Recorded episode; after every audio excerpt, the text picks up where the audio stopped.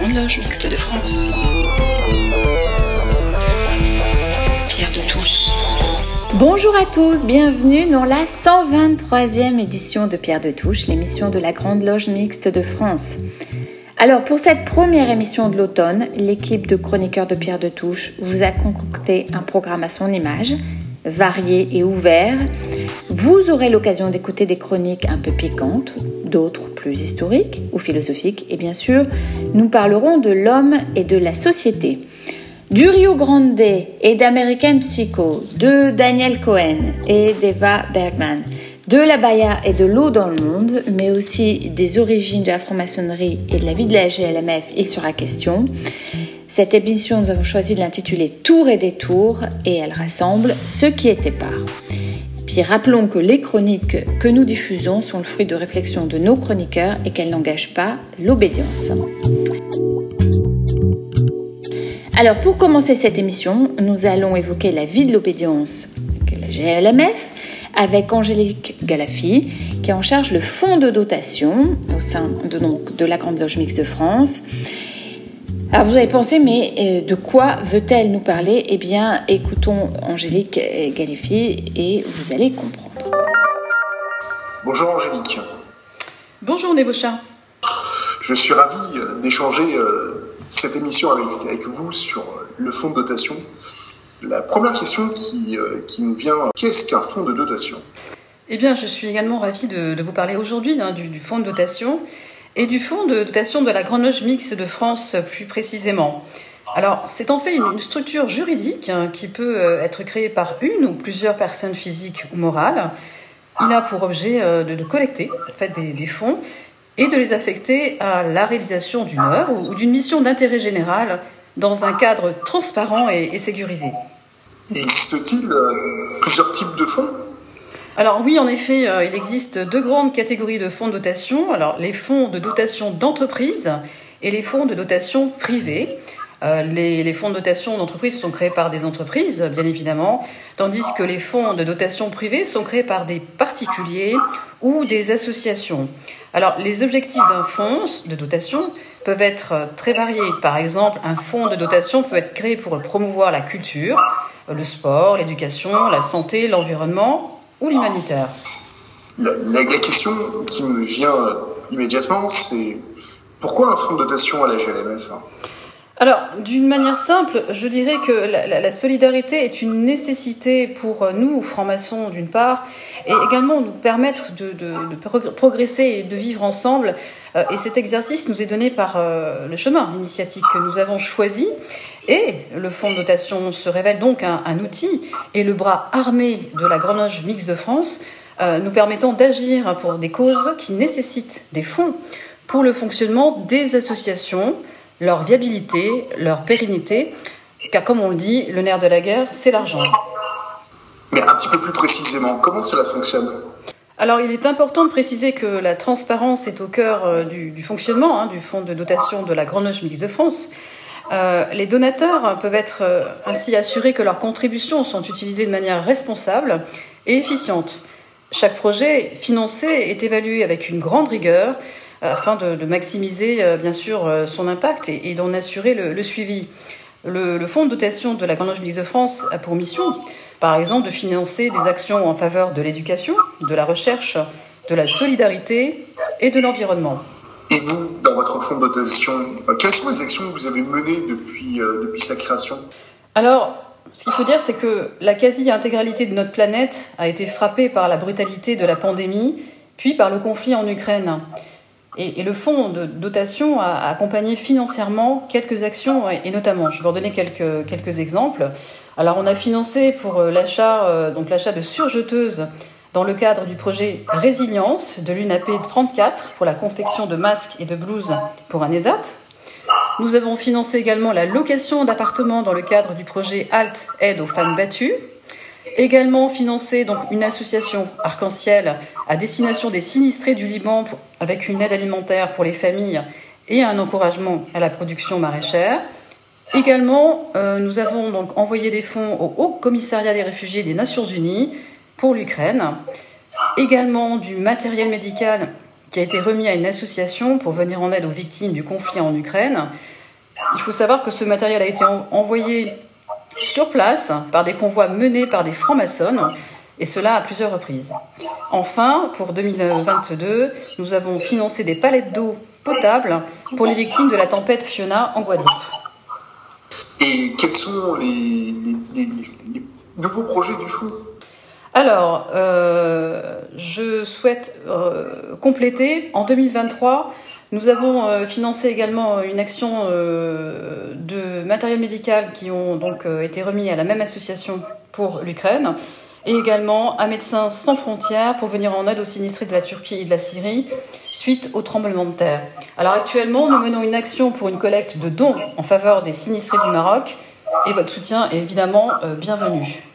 Alors concernant les projets, nous avons plusieurs projets, dont un gala avec vente aux enchères au profit de plusieurs associations, dont la recherche sur l'endométriose, qui est une maladie mal connue et qui touche les jeunes filles et les jeunes femmes.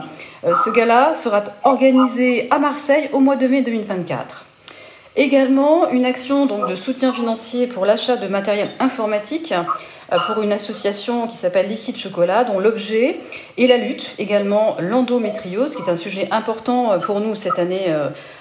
C'est le sujet que nous avons, le thème que nous avons choisi entre administrateurs. Donc ça, c'est au niveau régional. Et également au niveau national, une aide à Endo-France, qui lutte contre l'endométriose également. Enfin, nous allons organiser un concours pour la création d'un site internet. Ce concours sera lancé dans les écoles digitales. Et là encore, les bonnes volontés sont les bienvenues. Angélique, ce sont des projets très ambitieux et je vous en félicite. Pouvez-vous nous rappeler un petit peu les règles fiscales d'un fonds de dotation ? Alors... je souhaiterais déjà dire que le fonds de dotation de la Grande Loge Mixte de France représente un véritable engagement en faveur du bien commun. Et grâce à lui, l'obédience maçonnique affirme une volonté de contribuer activement à la construction d'une société plus juste, plus solidaire et évidemment plus respectueuse de l'environnement, et ce qui, évidemment, correspond à nos valeurs. Et c'est important de le souligner. Ce qu'il faut comprendre aussi, c'est que les fonds de dotation sont des outils précieux pour soutenir des causes d'intérêt général, et elles permettent à des personnes physiques ou morales de s'engager concrètement dans la société et de faire une véritable différence. Je me permets de remercier vivement toutes les personnes qui soutiennent le fonds de dotation depuis le début, que ce soit par leurs dons ou leur engagement bénévole. Leur soutien est essentiel pour permettre la réalisation de ces projets d'intérêt général et également les futurs donateurs, qu'ils soient des particuliers comme des entreprises. Et donc, je vais venir à la fiscalité. Je rappelle que les financements sont des dons, des donations, des legs, du mécénat, qui sont directement affectés aux actions choisies par les donateurs, avec une défiscalisation, et j'en rappelle donc les modalités. Pour les particuliers, de 66% dans la limite de 20% du revenu imposable. Pour les entreprises, une réduction de 60% du don dans la limite de 5% du chiffre d'affaires. Angélique, merci pour ces précisions. Mais pour nos auditeurs... Comment peuvent-ils donner et quelles sont les coordonnées ? Où peuvent-ils donner ? Alors pour nous contacter, donc le fonds, écrire donc au fonds de dotation, les chemins d'Olympe de Gouges, 8 rue de Bizerte, 75 017 Paris. Pour le mail, lescheminsdolympe@gmail.com. Donc tout ceci va être bien sûr noté sur le site internet de Radio Delta. Et puis si entre-temps nous avons donc la chance de pouvoir créer notre site internet, vous pourrez nous contacter de manière directe sur le site. Merci Nebocha. Merci Angélique, vraiment bravo pour cette initiative et au plaisir d'échanger avec toi sur de prochaines émissions. Notre chroniqueuse Sylvie Lycasion nous propose une nouvelle série autour des origines de la franc-maçonnerie. De la même manière qu'elle s'était intéressée à la franc-maçonnerie russe, elle dressera à chaque émission le portrait d'un franc-maçon qui a contribué au début de la franc-maçonnerie. Aujourd'hui, il s'agit d'Elias Ashmole. Partons en Angleterre au XVIIe siècle avec Sylvie Lycasion. Aux origines de la franc-maçonnerie, nous allons parler d'Elias Ashmole. Revenons cette année sur les origines de la franc-maçonnerie et les hommes qui l'ont portée. La genèse de la franc-maçonnerie est toujours entourée de mystères et de débats historiques. On sait qu'elle a évolué à partir des guildes de maçons opératifs actives au Moyen Âge en Europe. C'était principalement des artisans du bâtiment qui voulaient réglementer la profession, transmettre des compétences et promouvoir la fraternité entre ses membres. Elle possédait déjà des règles et des rituels internes. Elle se nourrissait déjà de symboles pour promouvoir les valeurs morales et sociales. Au fil du temps, la franc-maçonnerie opérative a commencé à inclure des éléments de spiritualité, de symbolisme et de philosophie, ce qui a donné naissance à la franc-maçonnerie spéculative telle que nous la connaissons aujourd'hui. Puis, en Angleterre, au XVIIe siècle, car c'est là que tout a commencé, elle s'est inspirée des Lumières qui encourageaient la raison, la tolérance et les valeurs humanistes pour devenir franc-maçonnerie spéculative. Mais revenons sur celui que nous pensons être peut-être l'un des tout premiers francs-maçons, ou peut-être pas. Mais c'est le premier qui a eu l'avantage de nous fournir des sources historiques puisqu'il a eu la bonne idée d'écrire un journal. Il s'appelle Elias Ashmole. Son journal mentionne son initiation en tant que l'une des premières connues de la franc-maçonnerie en Angleterre. En effet, en 1646, il est devenu membre de la loge maçonnique de Warrington, une petite ville au nord-ouest de l'Angleterre, bien loin de Londres. C'est une figure intéressante de l'histoire britannique, mais aussi très intrigante. Il est né en 1617 à Lichfield. Ses parents sont de très riches négociants. Très vite, il part à Londres où il commence une formation juridique, mais il acquiert aussi une formation de mathématicien et d'astrologue. Il se rapproche du roi Charles Ier, qui le nomme contrôleur des arsenaux. Mais comme on le sait, Charles Ier va mal finir. Il va être décapité par la première révolution anglaise, celle de Cromwell. Elias Ashmole perd son travail et sa pension. Il se réfugie pendant ses années de République dans l'étude de l'astrologie. À la Restauration, il retrouve les faveurs du pouvoir et Charles II le nomme héros de Windsor. C'est un office très prestigieux, une sorte de maître des cérémonies à la cour. Un peu déçu par l'astrologie, sa vraie passion devient l'Antiquité. La notion d'antiquaire au XVIIe siècle est très différente de celle que nous connaissons aujourd'hui. L'antiquaire était avant tout un collectionneur d'objets anciens, mais aussi d'œuvres d'art, de manuscrits, et en somme de tout ce qui était rare et curieux et qui aboutissait à la constitution de collections privées parfois très impressionnantes. Celle d'Elias Ashmole était tellement importante qu'elle a permis en 1683 l'ouverture d'un des premiers musées du monde, l'Ashmolean Museum d'Oxford. Mais il n'était pas qu'un collectionneur, il a étudié aussi l'histoire et les premières avancées archéologiques en Italie, et voilà comment Elias Ashmole a fait la promotion de la culture et de l'histoire grâce à son métier prestigieux et à sa grande curiosité. Il a été l'un des premiers à avoir contribué à la préservation du patrimoine culturel en mettant en valeur l'importance des objets anciens et en les présentant au public. Il a aussi été le mécène d'artistes, d'écrivains et de chercheurs et a largement contribué au développement culturel et artistique de son époque. Enfin, il est aussi un membre fondateur de la Royal Society, l'équivalent de notre Académie des sciences en France.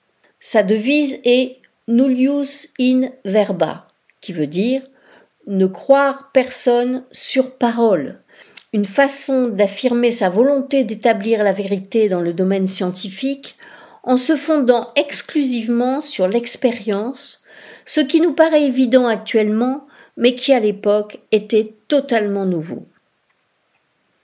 Elias Ashmole nous rappelle encore aujourd'hui que la franc-maçonnerie a joué un rôle important dans l'histoire culturelle de nombreux pays.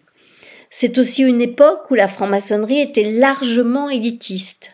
de nombreuses personnalités célèbres, dont des écrivains, des artistes et des hommes politiques, ont été des francs-maçons et certains ont incorporé des éléments maçonniques dans leur travail créatif. Mais pourquoi ? Parce que la franc-maçonnerie est associée à la promotion de la pensée libre, de la tolérance et de la liberté d'expression. Les intellectuels trouvent en elle un espace pour débattre de ces questions.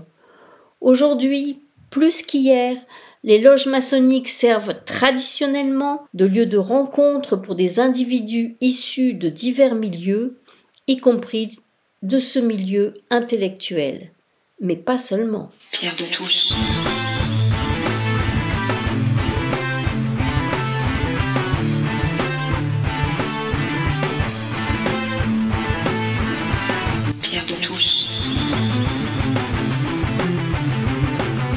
Alors voici venue la rubrique littéraire et rock'n'roll.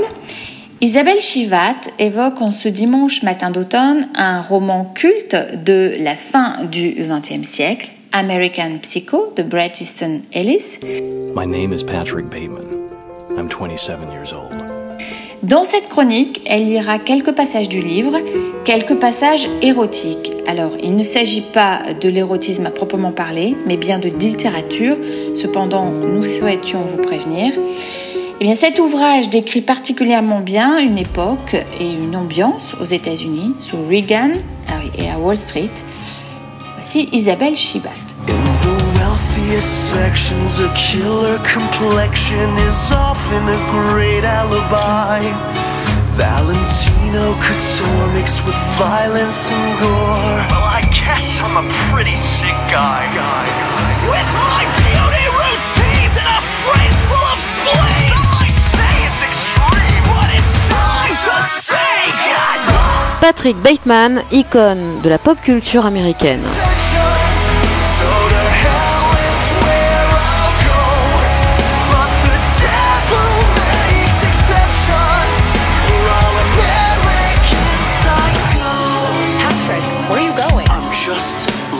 En 1991, Bret Easton Ellis publie American Psycho, qui est un de ses romans cultes. À travers son narrateur, Patrick Bateman, qui a d'ailleurs été joué au cinéma par Christian Bale, Bret Easton Ellis nous immerge dans l'intériorité d'un personnage particulièrement sombre, cynique, et qui verse peu à peu dans la folie meurtrière. Le roman commence par ces mots. « Abandonne tout espoir, toi qui pénètres ici », peut-on lire barbouillé en lettres de sang au flanc de la Chemical Bank, presque au coin de la 11e rue et de la 1ère avenue, en caractères assez grands pour être lisibles du fond du taxi qui se faufile dans la circulation au sortir de Wall Street.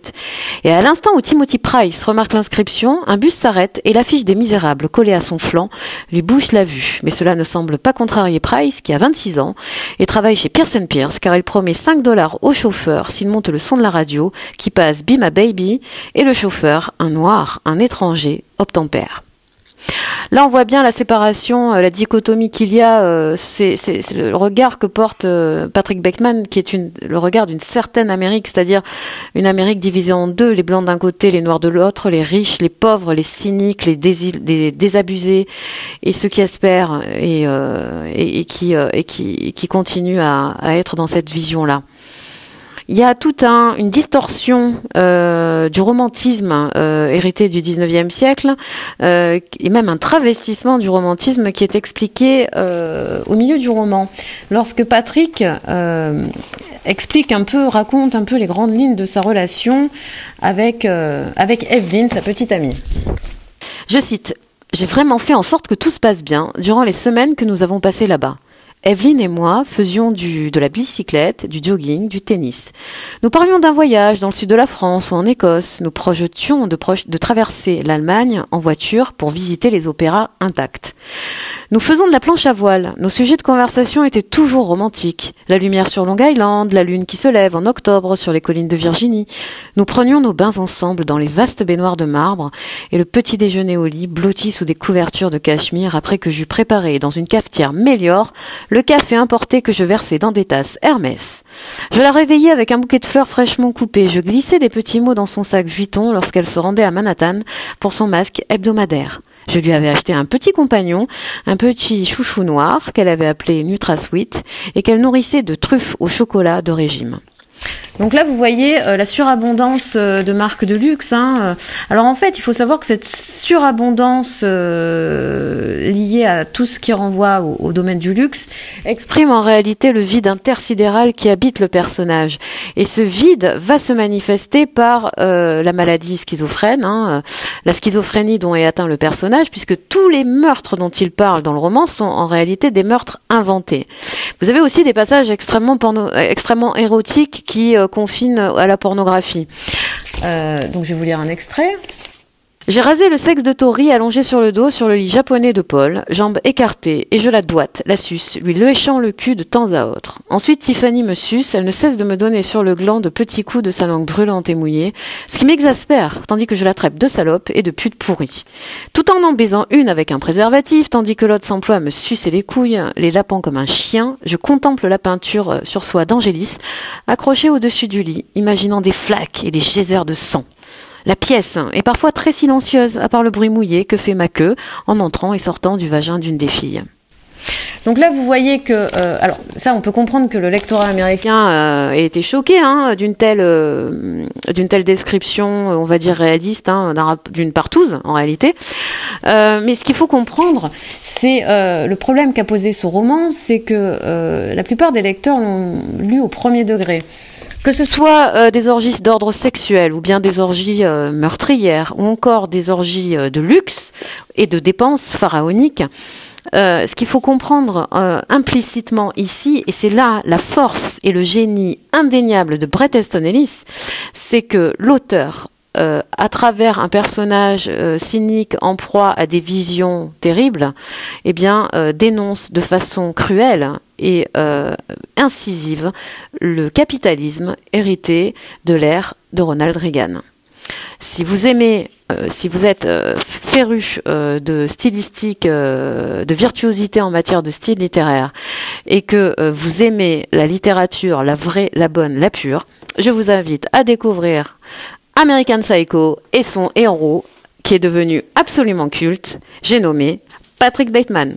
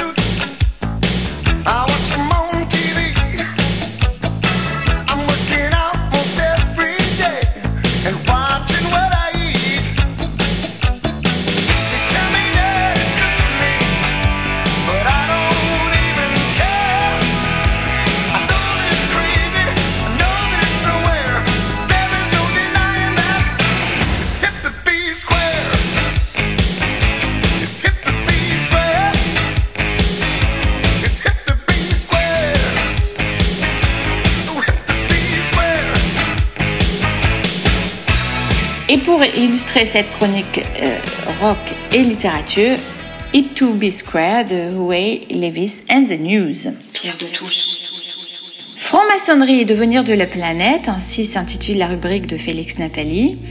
Depuis plusieurs semaines, il tente de nous alerter sur l'eau, ce bien si rare et si précieux. Aujourd'hui, il nous parle de l'eau dans le monde et des conflits qui pourraient naître du fait des enjeux autour de l'eau.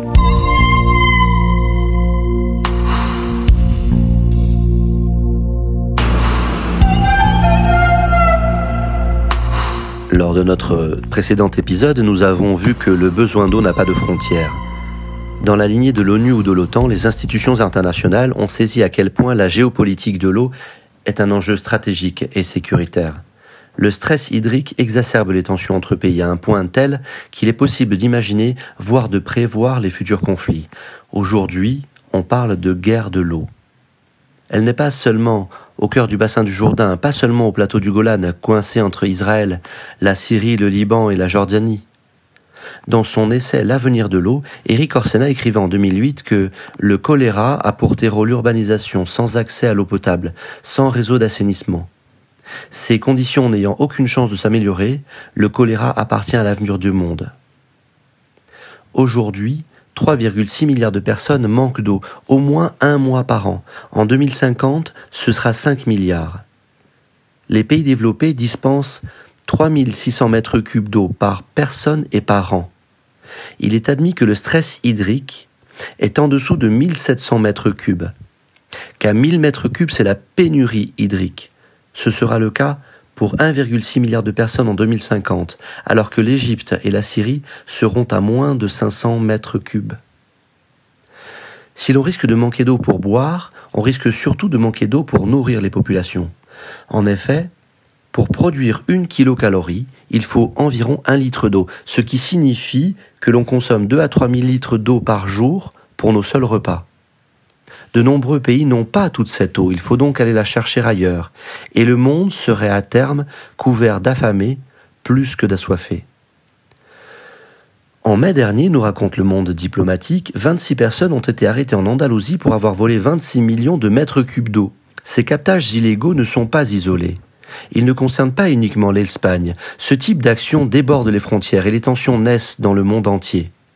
Parmi les conséquences géopolitiques du dérèglement climatique existent également les conflits armés pour le contrôle des ressources en eau. Déjà, en juin 1972, à Stockholm, des militants écologistes avaient interrompu le premier sommet de la Terre organisé par l'ONU afin d'alerter contre ce risque. En 1977, une première conférence mondiale se réunit en Argentine. 1300 experts alertent sur la nécessité de préserver les ressources en eau. À l'époque, aucun journaliste français ne fait le déplacement. Dans un article daté du 16 août dernier, Le Monde titre « Une crise de l'eau sans précédent affecte déjà près de 4 milliards de personnes ». L'article cite un rapport du World Resources Institute qui avance que environ la moitié de la population mondiale subit un stress hydrique élevé, décrivant même des coupures d'eau dans plusieurs écoles de la région de Sussex, dans le sud de l'Angleterre. Le New York Times, qui se demande malicieusement dans un article du 20 août dernier si le vrai luxe ne réside pas en réalité dans la glace, nous rappelle dans un article du 24 juin que ce que subissent aujourd'hui les 170 millions d'habitants du Bangladesh, ce sera bientôt notre quotidien. Le site myprepa.fr prend pour exemple la Chine, qui profite de la naissance et des forts courants en amont du Mékong pour créer des barrages et des centrales hydroélectriques. Mais cela crée des tensions avec le Vietnam, le Cambodge, le Laos et la Thaïlande, car les pêches en aval du Mékong ne sont plus aussi abondantes qu'auparavant en raison de l'absence de migration des poissons. Le Brahmapoutre prend source au Tibet, va au nord de l'Inde et au Bangladesh. La Chine a pour projet un tunnel pour détourner cette eau en vue de renforcer son agriculture. Pendant ce temps, la diagonale de la soif va du nord de l'Afrique au nord de la Chine, couvrant 45% de la population chinoise, passant par l'Inde et le Pakistan, deux pays qui possèdent des infrastructures nucléaires qui ont donc besoin d'eau pour refroidir leurs centrales. Le Moyen-Orient est un autre exemple malheureusement frappant de la déstabilisation entre pays frontaliers. La Turquie est riche de l'Euphrate et du Tigre. Elle a mis en place un grand projet dans les années 80 dont la raison d'être était la recherche de son indépendance énergétique. Mais ce projet n'a pas plu à la Syrie et à l'Irak, ses voisins, puisque le plus faible débit des fleuves affecte les cultures en aval. Ce projet a également créé des tensions à l'intérieur de la Turquie en raison des déplacements de populations kurdes dont les protestations ont été relayées par le PKK.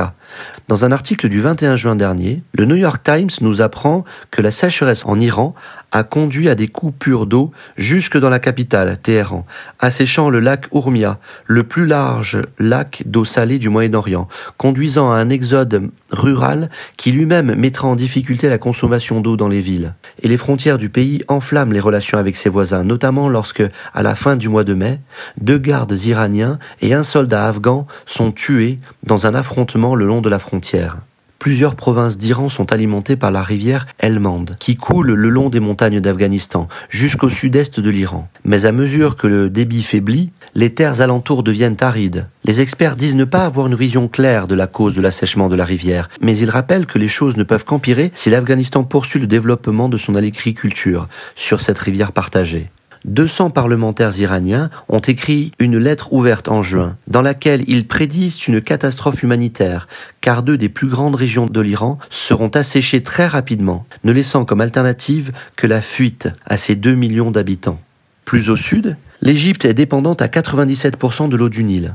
Le Nil bleu naît en Éthiopie, mais l'Éthiopie a pour projet la construction d'un immense barrage, le barrage Renaissance, qui capterait 13 milliards de mètres cubes d'eau. L'Égypte réfléchirait aujourd'hui à un conflit armé contre l'Éthiopie. Le Soudan et la Namibie seraient ses alliés.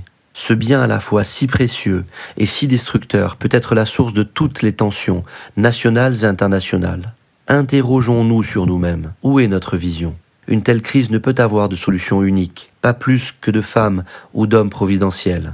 Oui, les solutions sont plurielles. Elles doivent être partagées et portées par tous et par chacun, car des solutions existent et le mois prochain, pour clôturer notre large tour sur l'eau, ce sont elles que nous allons nous attacher à évoquer, parce que nos valeurs nous le demandent. Je vous souhaite un bon dimanche et vous retrouverez bientôt pour un nouvel épisode.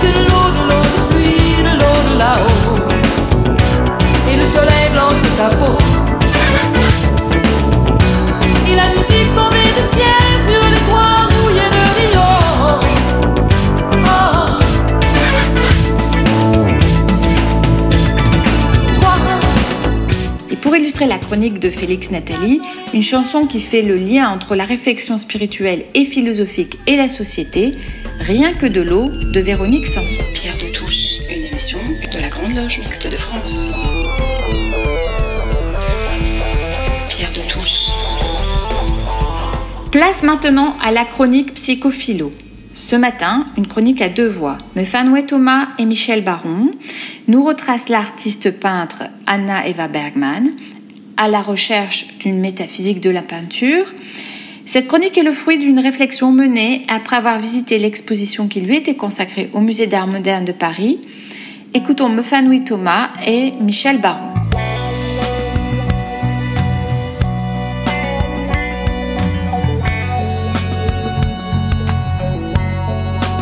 Bonjour. Aujourd'hui, nous avons décidé de vous parler de Anna Bergman, qui est une femme peintre, ou la recherche d'une métaphysique dans la peinture. Anna-Eva Bergman écrit « L'art n'est qu'une des multiples régions explorées par l'homme. Le voyage traverse les religions, les paysages, l'âme humaine. » Celle qui fut longtemps la femme de Hans Hartung, 1904-1989, le célèbre peintre allemand, architecte d'origine, précurseur de ce qu'on a appelé l'abstraction lyrique, vient d'avoir enfin une reconnaissance officielle avec une très belle exposition au Musée d'Art Moderne de Paris, sur son œuvre picturale, trop souvent méconnue des Français. Tu peux nous en parler, Méfanoui ? Étrange destin pour une fille née en Suède en 1909, dont la mère était norvégienne et d'un père inconnu. Sa mère l'a placée chez sa sœur et Anna-Eva, enfant, voyait son oncle faire de la peinture comme hobby. Quand elle retourna vivre chez sa mère, elle se donna à la peinture, mais les peintres norvégiens l'ennuyaient. Elle étudia à l'école des beaux-arts à Oslo et puis partit pour Vienne avec sa mère qui, l'ayant abandonnée pendant son enfance, se révéla être envahissante plus tard. Sa vie sera ponctuée par des crises de colite. Ses œuvres les plus précoces sont des dessins et des caricatures qui m'ont instamment rappelé les caricatures d'un Punch, un hebdomadaire anglais. Sa formation à Oslo, Vienne et Paris l'a permis de rencontrer des artistes contemporains. En 1929, à Paris, elle rencontre Hans Hartung et se mariera avec lui, mais le quittera rapidement car trop indépendante, malgré sa recherche d'un père mythique jamais connu. Mais ils se remarieront plus tard et vivront très unis jusqu'à la fin, elle ayant trouvé sa propre voie d'expression artistique. En 1946, elle écrit d'ailleurs « Une peinture doit être vivante, lumineuse, contenir sa propre vie intérieure. Cette indépendance, préservation de sa personnalité au-delà de tout, y compris de l'affect, doit te plaire, non, Méfanoui ?» Oh oui, bien sûr. Son indépendance me plaît. En effet, c'est impressionnant qu'elle réussit à être illustratrice, journaliste et en parallèle, ou en même temps si vous voulez, une peintre figurative. Elle mena sa carrière avec résolution, prête à découvrir et expérimenter diverses méthodes. L'utilisation des sections d'or qu'elle fait pendant la Deuxième Guerre mondiale, tout en continuant sa lutte anti-nazie, commencée plusieurs années auparavant. C'est exact, hein, politiquement très, très anti-nazie. Elle ne se privera pas dans ses caricatures de se moquer de cette idéologie qu'elle qualifie de petite bourgeoise. Ce qui l'obligera à changer de pays plusieurs fois au fil de l'histoire pour échapper à toute arrestation. Pour elle, on ne peut vraiment créer du grand art que si l'on ne fait qu'un avec l'univers qui nous entoure, et le paysage serait alors ce point de rencontre entre une intériorisation et une extériorisation, le trait d'union entre un dehors et un dedans.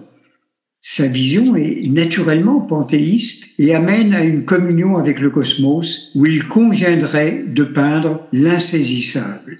Cela ira chez elle jusqu'à la recherche de la divine proportion.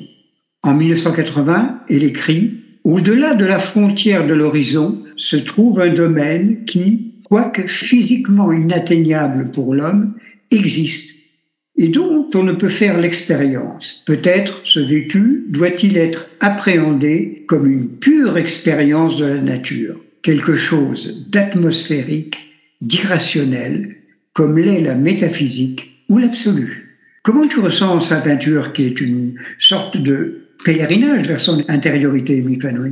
À partir des années 50 et jusqu'à sa mort en 1987, elle ne cessera pas de travailler, ou plutôt d'explorer, car au fil des ans, ses peintures et plus tard ses gravures deviendront de plus en plus symboliques, bien loin des dessins et des caricatures de la jeunesse. Elle cherchait l'éternité, l'infini. Ce sont ces mots à elle. Finalement, Anna-Eva Bergman nous projette dans une dimension cosmologique où nous prenons conscience avec crainte et émerveillement de notre présence si aléatoire dans l'univers. Imprégnée du monde des contes scandinaves, elle a, pour notre grand plaisir, la prodigieuse vision d'une païenne pleine de spiritualité.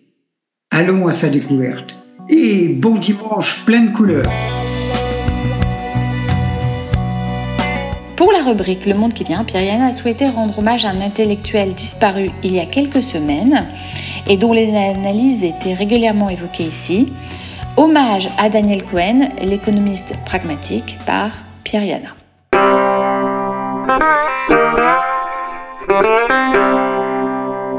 Dans la série « Le monde qui vient », Daniel Cohen. Il est des périodes sombres au cours desquelles plusieurs personnes importantes décèdent et en série. C'est le cas de cet été et du début de l'automne, où l'on a vu disparaître successivement Milan Kundera, Alexandre Adler, Jacques Julliard et, il y a quelques semaines, Daniel Cohen. Nous avons parlé ici de Kundera et Adler. Jacques Julliard, quant à lui, mériterait une rubrique à lui tout seul, tant il a marqué la deuxième gauche, en éditorialiste à la plume acérée, au Nouvel Observateur à Marianne, en professeur à l'École des hautes études en sciences sociales, et dans tous les récents débats, même les plus anciens, de la gauche. Cependant, Daniel Cohen est d'une toute autre envergure, nous semble-t-il, sans pour autant rabaisser Jacques Julliard. Daniel Cohen était professeur émérite à l'École normale supérieure de la rue d'Ulm, directeur fondateur de l'École d'économie de Paris, devenue prestigieuse au plan international. Oui, Cohen était une voix écoutée et entendue dans les cercles dirigeants internationaux. Que dire de Cohen, sinon qu'il était un économiste de poids, d'abord parce qu'il était un pédagogue hors pair, susceptible d'entraîner par son charme et sa force de conviction des générations d'étudiants qui le suivaient et les plus brillants. Julia Cagé, Thomas Piketty ou Esther Duflo, prix Nobel d'économie, excusez du peu. Tous reconnaissent son charme, certes, son intelligence, bien sûr, son ouverture et surtout une manière d'expliquer, de convaincre, de déplacer les questions pour des ouvertures remarquables, de l'innovation, pour éclairer le monde qui vient. N'oublions pas que c'est à lui et bien à lui que l'on doit le titre de cette rubrique à Pierres de Touche. Professeur exceptionnel, capteur de talent, et pas des moindres, éveilleur d'esprit, Daniel Cohen, lui-même ancien élève de la rue d'Ulm, avait réussi à faire lever en France un terreau de talents prestigieux. Il suffit, encore elle, d'entendre Esther Duflo, prix Nobel, affirmer qu'elle lui devait tout. Elle lui devait tout. Son éveil à l'économie, ses premiers travaux, sa réussite, pour comprendre l'importance de Cohen. Et elle n'y va pas avec le dos de la cuillère. Pour autant, ce maître était un pragmatique. Il avait réussi à sortir l'économie française des débats académiques entre les marxistes et les libéraux pour aborder le réel, un peu sur le modèle américain, et pour aborder les questions concrètes. Oui, il était capable de faire des schémas théoriques. N'oublions pas qu'il était aussi agrégé de mathématiques. Mais il cherchait à poser et à résoudre des questions concrètes, celles du réel. Spécialiste, au départ, de la dette impayable des pays pauvres, il avait commencé par la dette du Mexique. Il avait conseillé la banque Lazare à l'occasion de la dette grecque. Il posait des questions sans jamais se prendre pour le conseiller des princes. Keynésien, il avait su insister sur le rôle de l'État fondamental pour résoudre les questions de l'économie et les questions des gens. Dans son dernier ouvrage, Homo Numericus, il posait avec netteté la question du devenir des sociétés numériques. Surtout, pour ma part, j'avoue devoir à Cohen l'explication et la compréhension, surtout, du passage des sociétés industrielles aux sociétés post-industrielles, en particulier grâce aux trois leçons sur la société post-industrielle qui reprenaient les leçons au Collège de France, et je vous avoue que c'est très clair. Le monde qui vient, vous dis-je. Cohen nous entraînait dans le vertige du basculement de ce monde, rien que cela, le changement du monde. Si l'économie était à ses yeux un outil pour penser le réel, il lui importait de conseiller et surtout d'accompagner de grandes figures de la gauche. Martine Aubry, François Hollande, Benoît Hamon.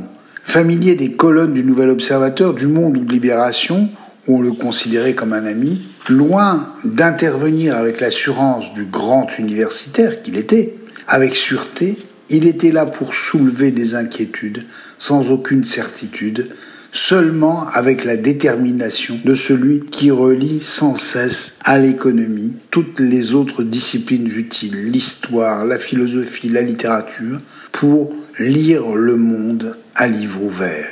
Oui, vraiment, avec Cohen disparaît l'un des derniers hommes de la Renaissance, de ces hommes ouverts, multiples, un grand esprit. Sans lui, le monde qui vient ne se livra plus tout à fait de la même manière. Bon dimanche. Nesse corredor, portas ao redor, querem escolher. Olha só, só, uma porta certa, uma porta só.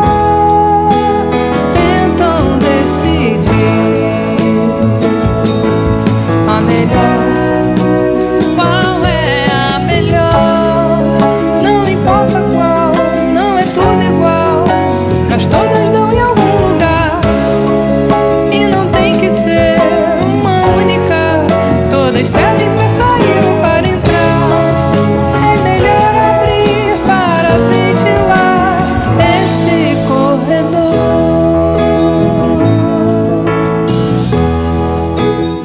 introduire la chronique internationale à venir, vous venez d'entendre Portas de Marisa Monte, célèbre chanteuse brésilienne, qui nous parlait d'ouverture sur le monde et de portes qui se ferment.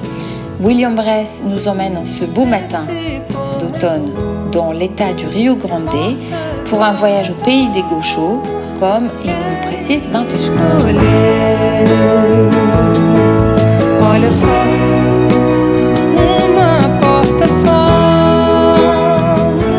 L'État du Rio Grande do Sul, dans le sud du pays, est l'un des 27 États qui composent le Brésil, cinquième pays le plus peuplé au monde avec 215 millions d'habitants. Sa capitale, Porto Alegre, au sud du 30e parallèle, à 2000 km de Brasilia, avec 1,5 million d'habitants, regroupe une part importante de la population du Rio Grande, estimée à 11,5 millions de personnes. C'est le cinquième État le plus riche du Brésil. L'âge moyen de la population est de 35,6 ans. Cet État, qualifié parfois d'Europe brésilienne, est considéré comme plus développé que le reste du pays. Il est perçu comme une région bucolique dans laquelle il fait bon vivre et où les relations sociales sont globalement plus apaisées que dans le reste du pays. L'État du Rio Grande do Sul est pour les revenus l'un des États les moins inégalitaires du pays. Lors de la proclamation de la République brésilienne en 1889, sous le nom des États-Unis du Brésil, l'État hérite des frontières de São Pedro. Cette continuité territoriale depuis plus de 200 ans explique pour partie le fort sentiment identitaire des gauchos. Ce sont les seuls Brésiliens qui arborent l'écusson de leur drapeau sur la voiture et chantent l'hymne de leur État à chaque grande occasion. Le 20 septembre, jour du gaucho, est aujourd'hui férié au Rio Grande do Sul. Les premiers colons allemands arrivent à Porto Alegre en 1824. Ce flux de migrants se poursuit au XIXe et au début du XXe. En 1875, les Italiens arrivent dans le pays et forment un deuxième flux de migrants. Les zones fertiles des basses terres déjà occupées par les Allemands, les Italiens s'installent en moyenne montagne dans la Serra, au nord de Porto Alegre, et forment deux colonies importantes, Garibaldi et Bento Gonçalves. En termes de production nationale, l'État du Rio Grande est l'un des plus importants producteurs de riz, de viande bovine, de lait, de raisins et de vin du pays.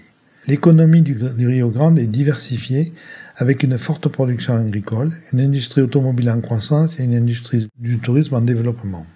Les flux migratoires, la glorification du travail et l'influence durable du positivisme d'Auguste Comte nourrissent encore le dynamisme du pays. Les secteurs les plus importants sont l'agriculture. Début des années 2020, c'est le plus grand producteur de riz du pays, avec plus de 70% de la production brésilienne. C'est aussi le quatrième plus grand producteur de soja du pays, le cinquième plus grand producteur de maïs, le deuxième plus grand producteur de blé. L'État du Rio Grande est aussi le deuxième plus grand producteur de viande bovine du pays, avec 2,3 millions de tonnes. C'est le plus grand producteur de volailles du pays et le plus grand producteur de lait, avec 4,2 milliards de litres. L'État est responsable de la production nationale de raisins et produit 90% du vin produit dans le pays, 85% du vin mousseux et 90% du jus de raisin, principalement dans la zone Calça do Sul et ses environs. L'État du Rio Grande est le plus grand producteur de tabac du Brésil et le plus grand exportateur au monde. 98% de la production de tabac est réalisée dans la région sud et 90% de la production de tabac est exportée. L'industrie automobile. L'État abrite plusieurs usines de production automobile, notamment General Motors, Ford et Fiat. C'est aussi le deuxième plus grand producteur de bois du pays, avec une forte production de bois d'eucalyptus. Le Rio Grande possède aussi de nombreux sites naturels et culturels, notamment les sites Niguacu et la ville historique de Gramado. Les faiblesses du Rio Grande comprennent encore une forte dépendance à l'agriculture, une faible diversification économique et un taux de chômage élevé. La culture gaucho est une culture traditionnelle très présente dans cet État. Elle est également partagée avec l'Argentine et l'Uruguay. Les gauchos sont des cow-boys sud-américains qui ont une place importante. Ils sont souvent représentés avec un chapeau, un poncho et des bottes. Le terme gaucho désigne à l'origine les gardiens de troupeaux de la Pampa, issus du métissage entre les Portugais, les Espagnols, les Noirs et les populations indigènes. La musique traditionnelle gaucha est souvent jouée avec une guitare et un accordéon. Le chimaro est une boisson traditionnelle à base de yerba maté. Le churrasco est un barbecue traditionnel souvent accompagné de viande de bœuf, de saucisses et de légumes grillés. En matière de développement durable et de protection de la biodiversité, plusieurs initiatives ont été mises en place et méritent d'être rappelées. La création de la réserve biologique de Sierra Gérald en 1975, une superficie de 17 000 km² est gérée par l'Institut Chico Mendes de conservation de la biodiversité. Cette réserve travaille en collaboration avec les communautés locales pour promouvoir la conservation de la biodiversité. Y sont préservées une grande variété d'espèces animales et végétales dont certains sont menacés d'extinction. On y trouve notamment des jaguars, des pumas, des tapirs, des singes hurleurs, des haras et des toucans. Il faut souligner aussi la mise en place de programmes de gestion de déchets et de recyclage et la promotion récente de l'agriculture biologique et de l'agroforesterie.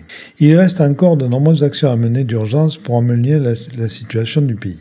Parmi elles, la réduction de la déforestation et la protection des zones forestières, la mise en place de politiques pour réduire les émissions de gaz à effet de serre et lutter contre le changement climatique, la promotion de l'éducation et de la formation professionnelle pour améliorer les compétences de la population et stimuler l'innovation. Il continue d'y avoir de grandes différences entre les sexes. Les hommes gagnent ici comme ailleurs plus que les femmes. La discrimination raciale perdure, 82% des habitants du Rio Grande sont blancs contre 49% pour le reste du Brésil. 3 femmes portent toutefois la réputation du Rio Grande assez haut. Elis Regina, originaire de Porto Alegre, considérée comme les plus grandes voix de la musique brésilienne. Clarice Lispector, écrivaine brésilienne d'origine ukrainienne, considérée comme les plus grandes écrivaines brésiliennes du XXe siècle. Et Luisa Brunet, mannequin et actrice brésilienne, originaire de Itapao, connue pour son engagement en faveur des droits des femmes. En cavale, changeant chaque soir de telle identité, évitant les bars, d'être traqué, une seule lueur d'espoir, ça sera la fin du blues dans le port de Veracruz.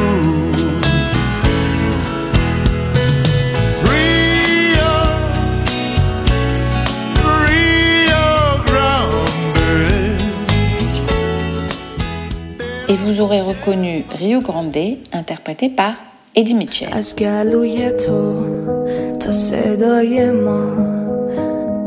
ciao, bello ciao, bello ciao, ciao, ciao میپریم از خواب یه شب مهتاب یکی میگه آی آدم ها یا همه با هم یا همه تنها ما که بیداریم تا فردا خاک این گندم تو خیابونه. Retour en France maintenant pour parler de la République et de la récente interdiction du port de l'abaya à l'école. Marc Burla revient à la fois sur ce qu'il se passe en Iran depuis un an et les femmes qui revendiquent le droit de ne plus porter le voile et sur les récentes polémiques nées après l'interdiction du port de l'abaya en France. C'est le point de vue très républicain de Marc Burla, je vous propose de l'écouter.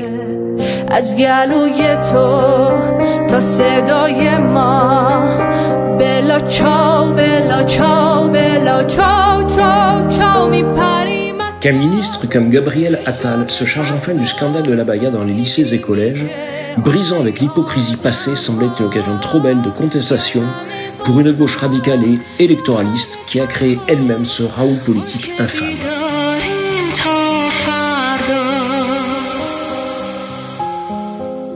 Il y a un an, le 16 septembre, Mahsa Amini perdait la vie après 3 jours de coma pour avoir mal porté le voile. Un crime encore impuni au plan international.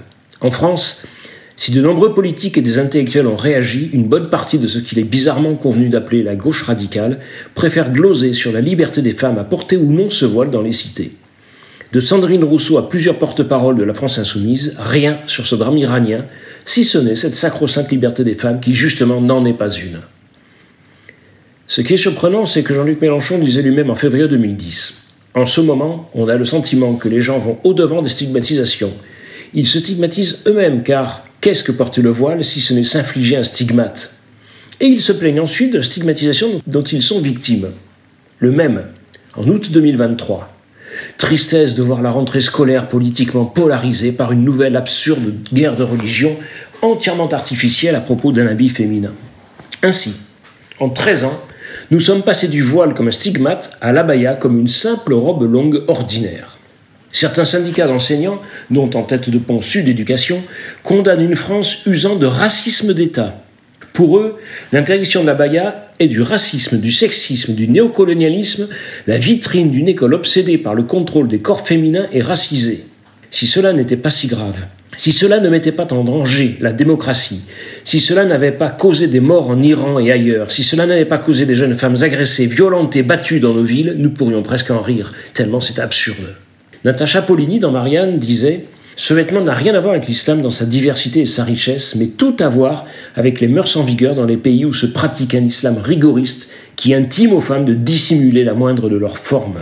Et sa diffusion dans les écoles françaises est le fruit d'un soft power pratiqué de longue date par des pays du Golfe qui utilisent aussi bien des instances footballistiques corrompues que des influenceurs décérébrés pour vendre leurs modèles mais leur intégrisme religieux et building climatisé. » L'hypocrisie est de mise dans cette affaire, celle de la gauche insoumise évidemment, dont les lieutenants viennent hurler à l'islamophobie pour préserver leur part de marché électoral, quitte à fermer les yeux sur une bigoterie répandue par les pires sociétés patriarcales. Kamel Daoud, dans une chronique du Point, précise que ce ne sont pas là des tenues d'ancêtres, mais celles de manipulateurs expérimentés et de communautaristes ingénieux. Enfiler ces habillements inventés pour contourner les interdictions du voile à l'école est le signe que l'on refuse à prendre, que l'on se replie, que l'on conteste ce pays, son histoire et surtout son futur. L'abaya n'est pas bannie, c'est elle qui bannit notre pays. Et je rajouterai ses valeurs universalistes et républicaines. Car enfin, en Iran, des femmes perdent la vie pour gagner leur liberté de ne pas porter le voile. Et ici, vous osez proférer que l'abaya est un simple vêtement que vous auriez porté sans être musulmane ? Mais savez-vous, mesdames, seulement de quoi vous parlez ? De ce carcan obligatoire qui doit masquer le corps de la femme aux hommes incapables de réfréner leurs pulsions, de cette négation de la liberté de la femme de vivre comme elle l'entend, de ce dogme imposé par les plus radicaux des extrémistes politiques qui, sous couvert fallacieux de religion, embrigadent les jeunes filles de notre pays et formatent leur esprit dans la négation de l'égalité femmes-hommes et dans la lutte contre notre modèle de démocratie, pendant qu'en Iran des femmes meurent pour vouloir vivre libres. Un peu de décence tout de même. Tout me semble une montagne à gravir, sans élixir, sans épargne, sans avenir. Les emmerdes qui s'éloignent, le meilleur ou le pire. Tout me semble un sommet à atteindre, des trop, des pas assez à étreindre. Des regrets pour me plaindre, des remords pour pleurer. Je ne sais plus quoi penser. J'ai connu le vertige, le destin qui s'écrase au voltige et sans fin. Le rien ou le prestige, l'air de rien sans qu'on pige. Désir sans lendemain, c'est toujours une montagne. Les idées qui surgissent et me gagnent sans gagner. Qui m'effraie, qui s'éloigne, je me saigne, je me soigne. Je ne sais plus où aller.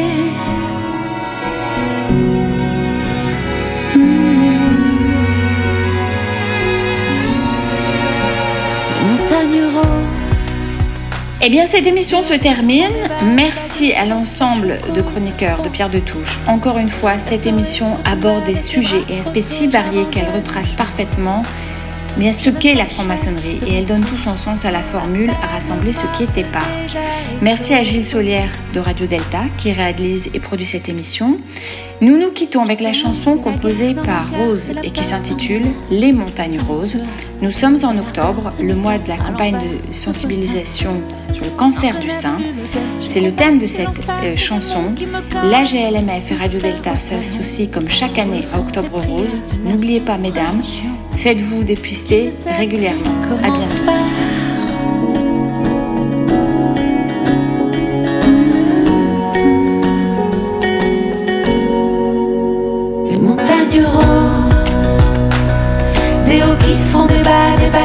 Sèche me coule ma prose.